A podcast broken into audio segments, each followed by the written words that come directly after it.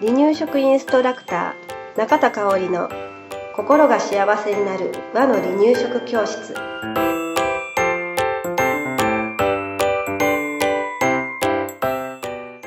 第57回です。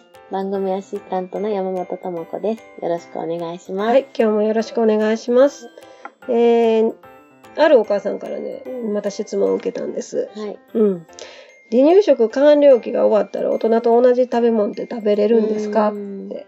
なるほど。うん、そのお母さんがおっしゃってたのが、うん。周りのお友達見てたら、あのー、1歳過ぎた子が、うん。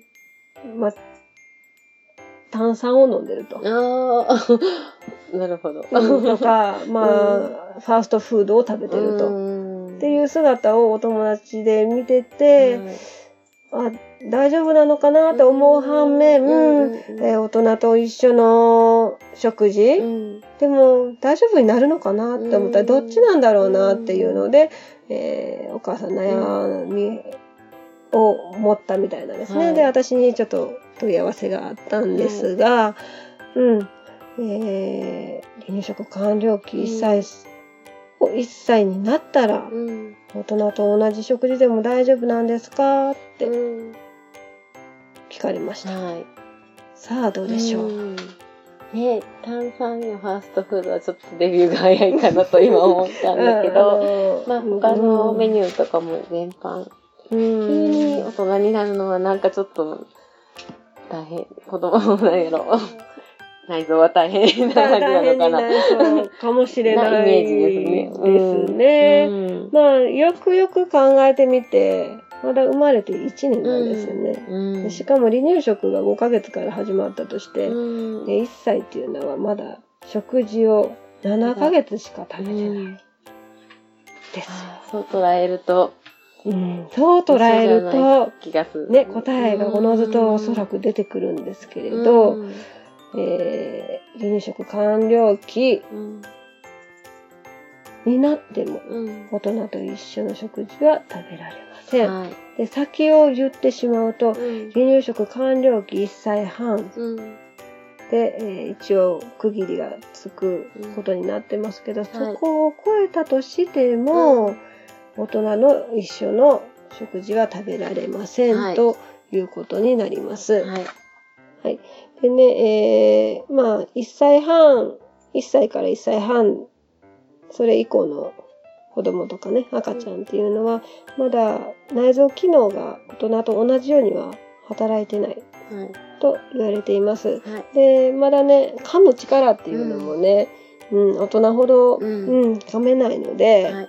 力もないので、えーやっぱりね離乳食完了期うん。だったり完了期が終了して幼児食になったといえども、えーその赤ちゃん子供に合わせた食事を用意するっていうのが、私は大事かなと思っています。はい。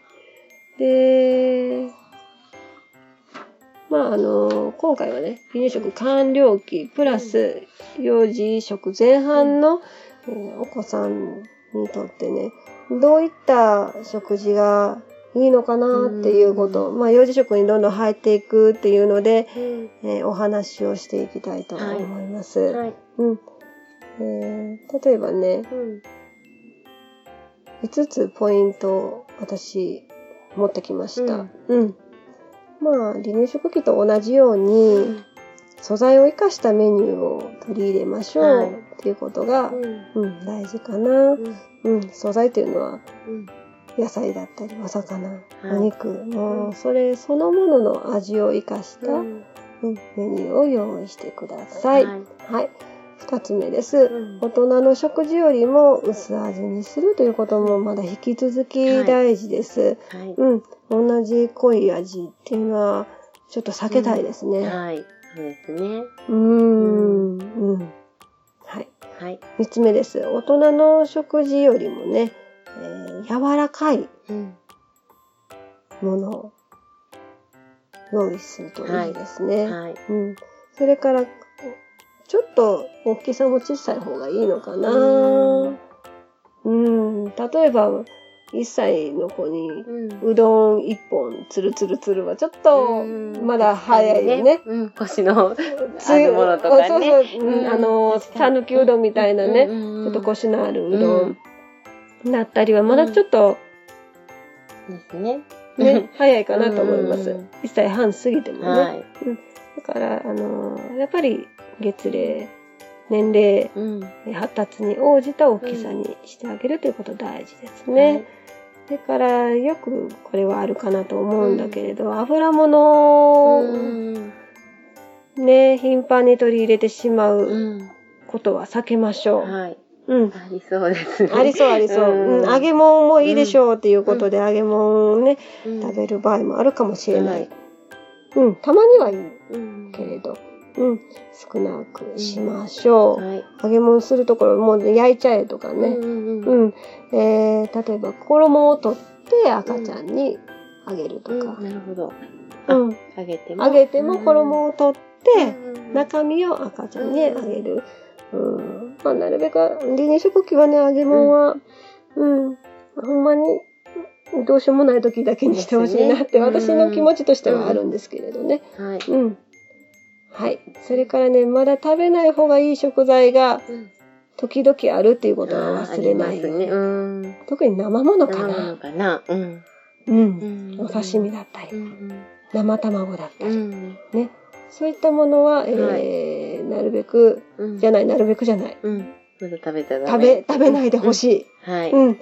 もう何かあってからでは遅いので、何かないように大人がしっかりと管理するっていうことは、私は大事かなと思います。はい、この5つのポイントを、あの大切にしてほしいなと思っています。はい、うん。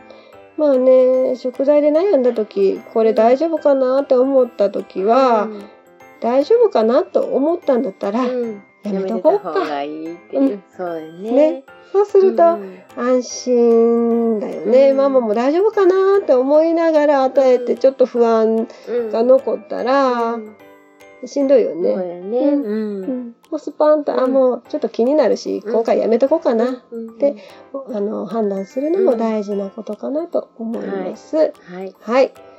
ではね、えー、まあ、離乳食完了期だったり、幼児食っていうのはまあ、まあ当たり前ですけど、食事が3回あって、うん、おやおやつも1回か2回あってっていうので、うん、えー、ママがね、えー、作るのが大変に思ってしまうこともあるかもしれません。はいで、大人と同じものを食べちゃダメって言われたら、うんはい、えじゃあどうしたらいいのってなる可能性があるんですけれど、はい、同じものは食べられないけれど、うん、同じメニューから取り分けたものは食べれるので、うん、そこはね、あの、大丈夫です。はい、そこまでね、えー、なんていうのかな、あの、しんどいものじゃないと思ってください。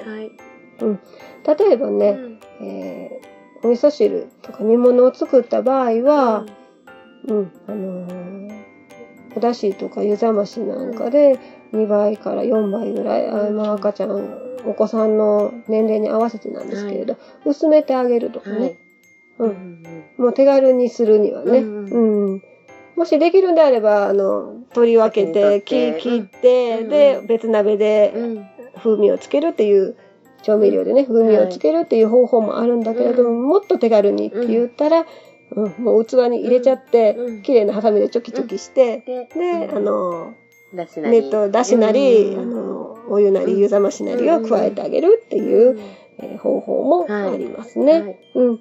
で、あとはね、例えば大人で塩かけたり、醤油かけたり、えー、ソース、マヨネーズとか、いろいろ後からかける調味料ってありますけれど、はい、そういったものをかける場合であっても、えー、赤ちゃんはかけなくてもいいならかけない。はい、でまあ、かけた方がいいかなというものも少量だけにするっていうのが大事かなと思います。はい、で、幼児さんになったら、例えばマヨネーズだったらかけたがるよね。かけたがる。だから、あの、もうね、えー、もうこれだけって言って、チューブはテーブルに置かずに、ね、器にも今日はこれだけよっていう感じでしてあげるのが大事かなって、今でも大それって大事やなって思うもん。もう。うちお兄ちゃんすっごいかあの、キャベツなんか嫌いやから、マヨネーズ出したら、ちょっとしかキャベツ乗ってないのに、マヨネーズどんだけかけるのっていう。マヨネーズ。かけて味を隠したりする。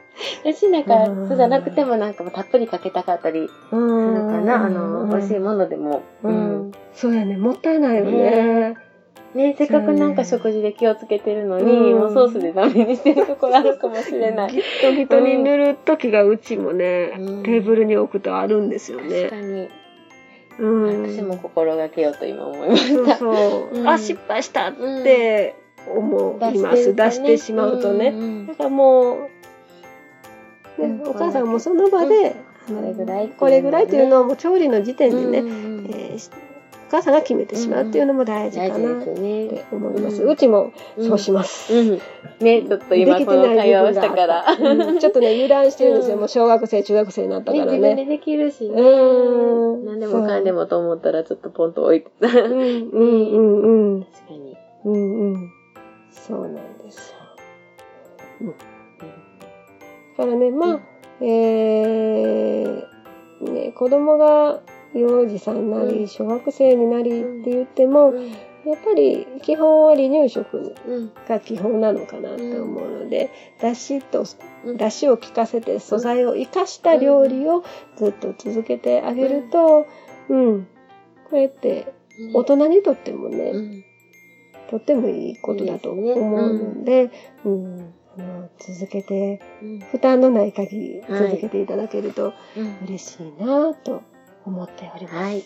はい。はい、今日もありがとうございました。はい、ありがとうございました。はい、離乳食インストラクター協会では、離乳食の基本と和の離乳食の美味しさを学べる離乳食インストラクター協会2級1級講座を東京、名古屋、兵庫を中心に行っております。